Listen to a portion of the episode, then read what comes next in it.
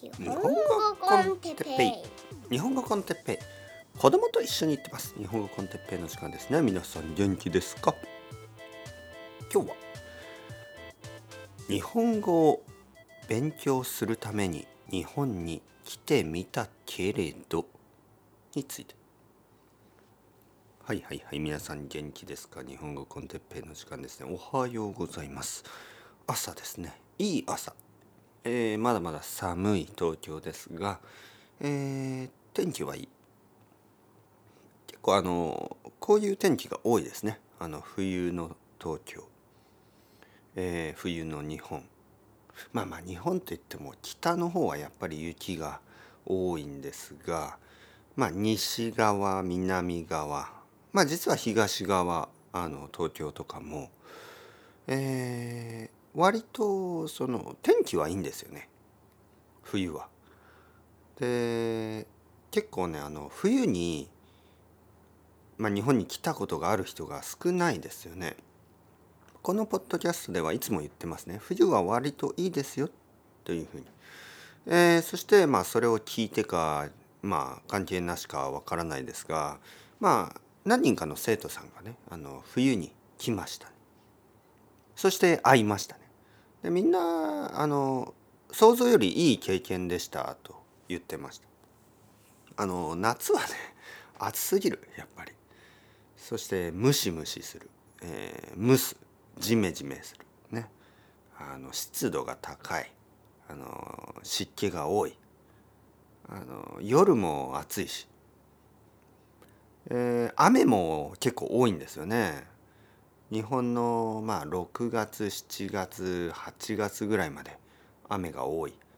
で8月は実はその雨の日はそんなに多くないんですが雨が降るとすごく降るんですね。えー、あと台風も来る。というわけで結構そのまあ例えば京都に行って神社を巡る、ね、回る、えー、お寺や神社を巡る旅をしててもいつも傘をさしてレインコートを着てレインブーツを履いてそういう経験あるでしょう皆さん。はい、それに比べて冬はですねまあまあ十分暖かいコートとかを着ればまああのまあ歩いてるとちょっと体も暖かくなってくるしあの全然問題がないんですよね。はい、雨がないまあ寒いっていうのは結構コントロールできますね。ただ暑いはねもう T シャツ以上脱げないでしょ。あの T シャツ以上脱いだらあの警察が来ますね。だからあのちょっと気をつけてください。アイスクリームをずっと食べ続けるわけにもいかないし冷たい飲み物飲み続けるわけにもいかないので実はやっぱり夏の方が夏の暑さの方が大変です。はい、まあまあまあというわけで冬に旅行のために来た生徒さんと何人か会ったんですね。まあ彼らはほとんどあの長いレギュラーの人たちで。まああの長い長い付き合い。人によってはねあの3年間？2年間？2年間って言ってたかな？3年ってもう分からないですね。とにかくいや多分3年ぐらいだと思う。あの3年ぐらい続けてる人と会ったりね初めて会ったりねまあまるでのりこさんみたいねあの長い付き合いだけど初めて会うっていう経験をまあ2022年の冬から2023年の冬に結構しましたよね。えー、そこで面白い話を聞きましたね。まあ、ある生徒さんそれはあのさっきの人じゃなくてまた別の人なんですけどまあ彼はレベルはそうですねまあ中級ぐらいかな。えー、中級初級から中級になったぐらいまああのポッドキャストをたくさん聞いてるので結構リスニングはいいんですけどやっぱりまだまだあのあの話す時にはまあいろいろちょっとこう、まあ、知らない言葉とかねまだまだあります。でも全然問題じゃない。あの今のペースで勉強今のあのルーティンで頑張ってほしいと思いますね。そうすれば必ずもっともっと良くなりますから。まあだけどその彼がね言ったことが面白かったですよね。えーまあ、公園を歩きながら、まあ、昼ご飯を一緒に食べて公園を歩きながら彼が言いました。あのそのまあ日本にね来るために日本語を勉強してたんですけど あのそしてあの日本日本に来ればもっともっと日本語が勉強できると思ってたんですがですけどあのまあまあ彼は今今というかまあ日本に23か月いる予定ですよね。23か月ね。結構長いでしょ。でもそのアメリカにいた時、ね、カリフォルニアにいた時より今最近全然勉強できてないです。と言うんです。あの日本にいるにもかかわらずね。日本にいると日本語の勉強がストップしてしまう。はい。ルーティンが壊れるからなんですね。ルーティンが壊れたから。あの実はまあ日本にいるだけじゃなくて例えばやっぱり旅行ですよね。旅行中ってルーティンが壊れるんですね。でルーティンが壊れるとまあ勉強はできなくなる。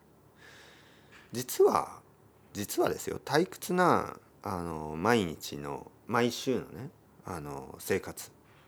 朝起きてコーヒー飲んで、えー、準備してまあポッドキャスト聞いてあの仕事をして昼休みにまたポッドキャスト聞いたり、えー、ちょっと漢字の勉強したりそしてまた仕事が始まって、えー、まあ夕方仕事が終わって散歩に行ってポッドキャストを聞いて、えー、夜はまた漫画を読んだり小説を読んだり漢字を勉強したり、えー、ボキャブラリーをチェックしたりそして寝る。でこういう普通の日ね自分の国で、えー、生活している時の普通の1週間っていうのはやっぱり勉強時間をあの確保しやすい。確保というのは確実に取るということですね。保つキープする、ね、確保しやすい。だけどあのまあ旅行中っていうのは例えば朝起きてまあ、ホテルとかあの、まあ、Airbnb とかにいて、まあ、チェックアウトの準備。朝ごはん食べてチェックアウトでしょ？その後駅に行ってコインロッカーを探す。でコインロッカーに荷物を入れてちょっと昼ご飯食べて少しだけ観光してあの新幹線に乗るために駅に行ってコインロッカーを探す。あれどこだっけ？コインロッカーが見つからない。これよくあることね。あのコインロッカー多いですからコインロッカーの場所が分からなくなる。これは本当によくあることです。だからコインロッカーに荷物を入れたら必ず写真を撮ってください。コインロッカーの写真。そしてその近所。そのコインロッカーのあるエリアの写真を撮ってください、えー、必ず。コインロッカーの近くにあのそのフロアマップみたいのがあることもありますから。そのフロアマップも写真を撮って。ね。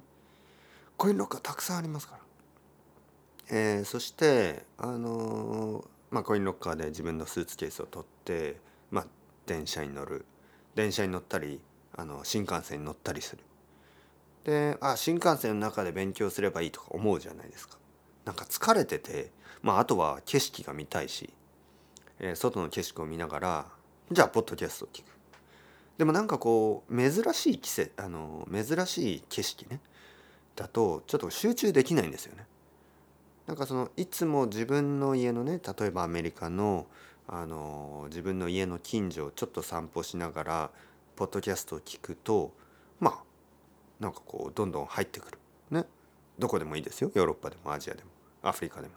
まあ自分の家の近所を歩きながら聞くポッドキャストは頭に入ってくるけど観光観光をしている時にあの、まあ、例えば京都を歩きながらとか京都を歩きながらポッドキャストを聞いても全然頭に入ってこない。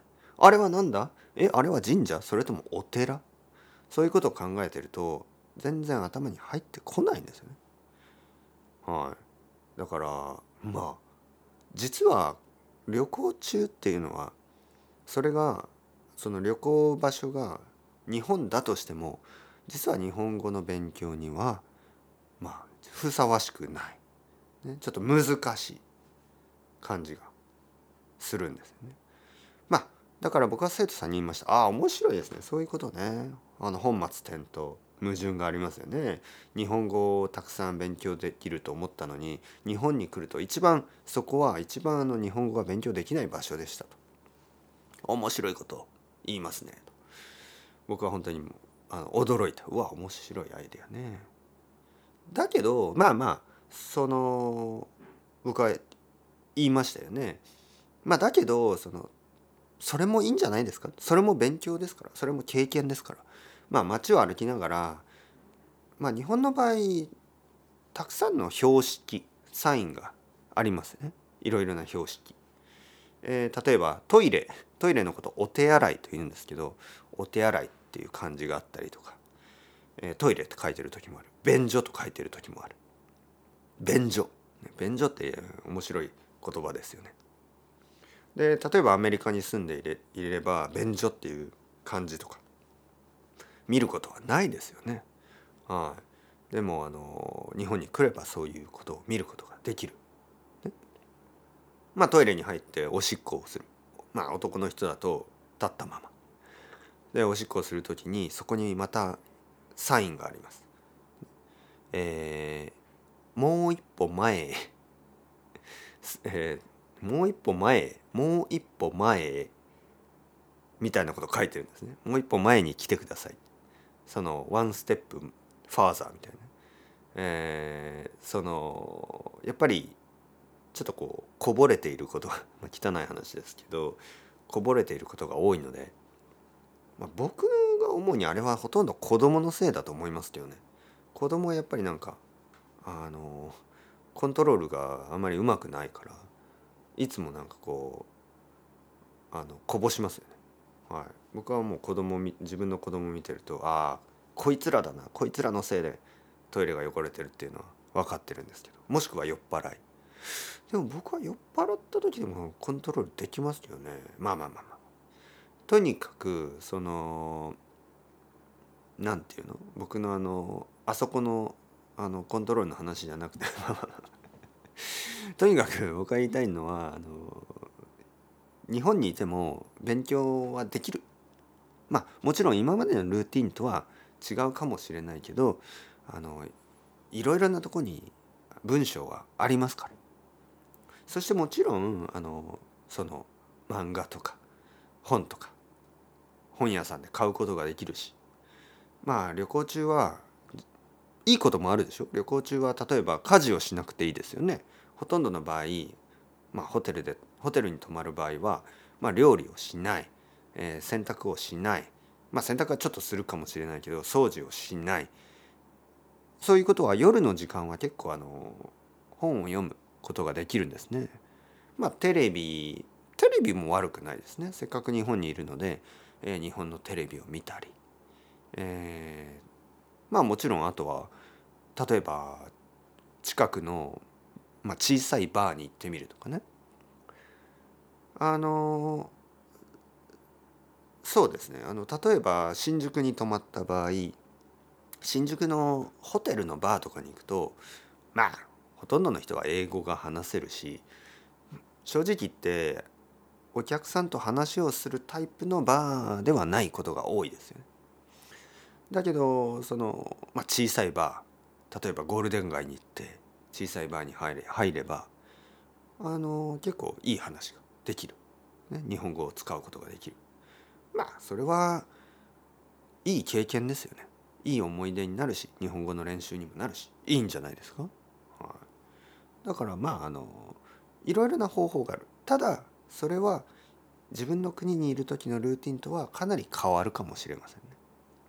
だからまあこれここであの僕が以前、ね、前に言ったことのあるフレキシブルなルーティン柔軟な習慣このコンセプトが役に立ちますね。ルーティンというのはあの基本的にはフレキシブルじゃない方がルーティンの効果は高いんですけど、まあ、やむを得ない場合仕方がない時例えば旅行中とかそういう時はルーティンをちょっとフレキシブルにしてあの少しこうリーディングのパーセンテージを上げるとかね、えー、リスニングはまああのまあいろいろな時にできますよね。またあの電車に乗ってる時とか。まあいろいろな方法がありますかえー、いろいろフレキシブルに考えて、えー、いつものルーティンとは多分ちょっと違うルーティンになると思いますよね。例えば何かこう Anki deck で1日10個の新しい単語を覚えるみたいなそういうルーティンは結構難しくなったりします。あの多分旅行中に新しいボキャブラリーがたくさんあるからもう覚えられないんですよねそれ以上。だからまあ一日のこう覚えられるキャパシティっていうのは結構あの決まってますからたくさんは覚えられないんですね。その旅行をしているということで新しい情報がたくさん毎日あるからちょっと脳が疲れてしまうんですよね。だからあの想像以上に勉強そういう勉強 JLPD の勉強とかはできないと思うんですけどまあ楽しんであのいろいろなあの勉強スタイルを試してですね、えー、旅行中も必ずあの成長することができますからまあフレキシブルに頑張ってください。というわけでそろそろ時間ですね。 chao chao hasta luego またねまたねまたね。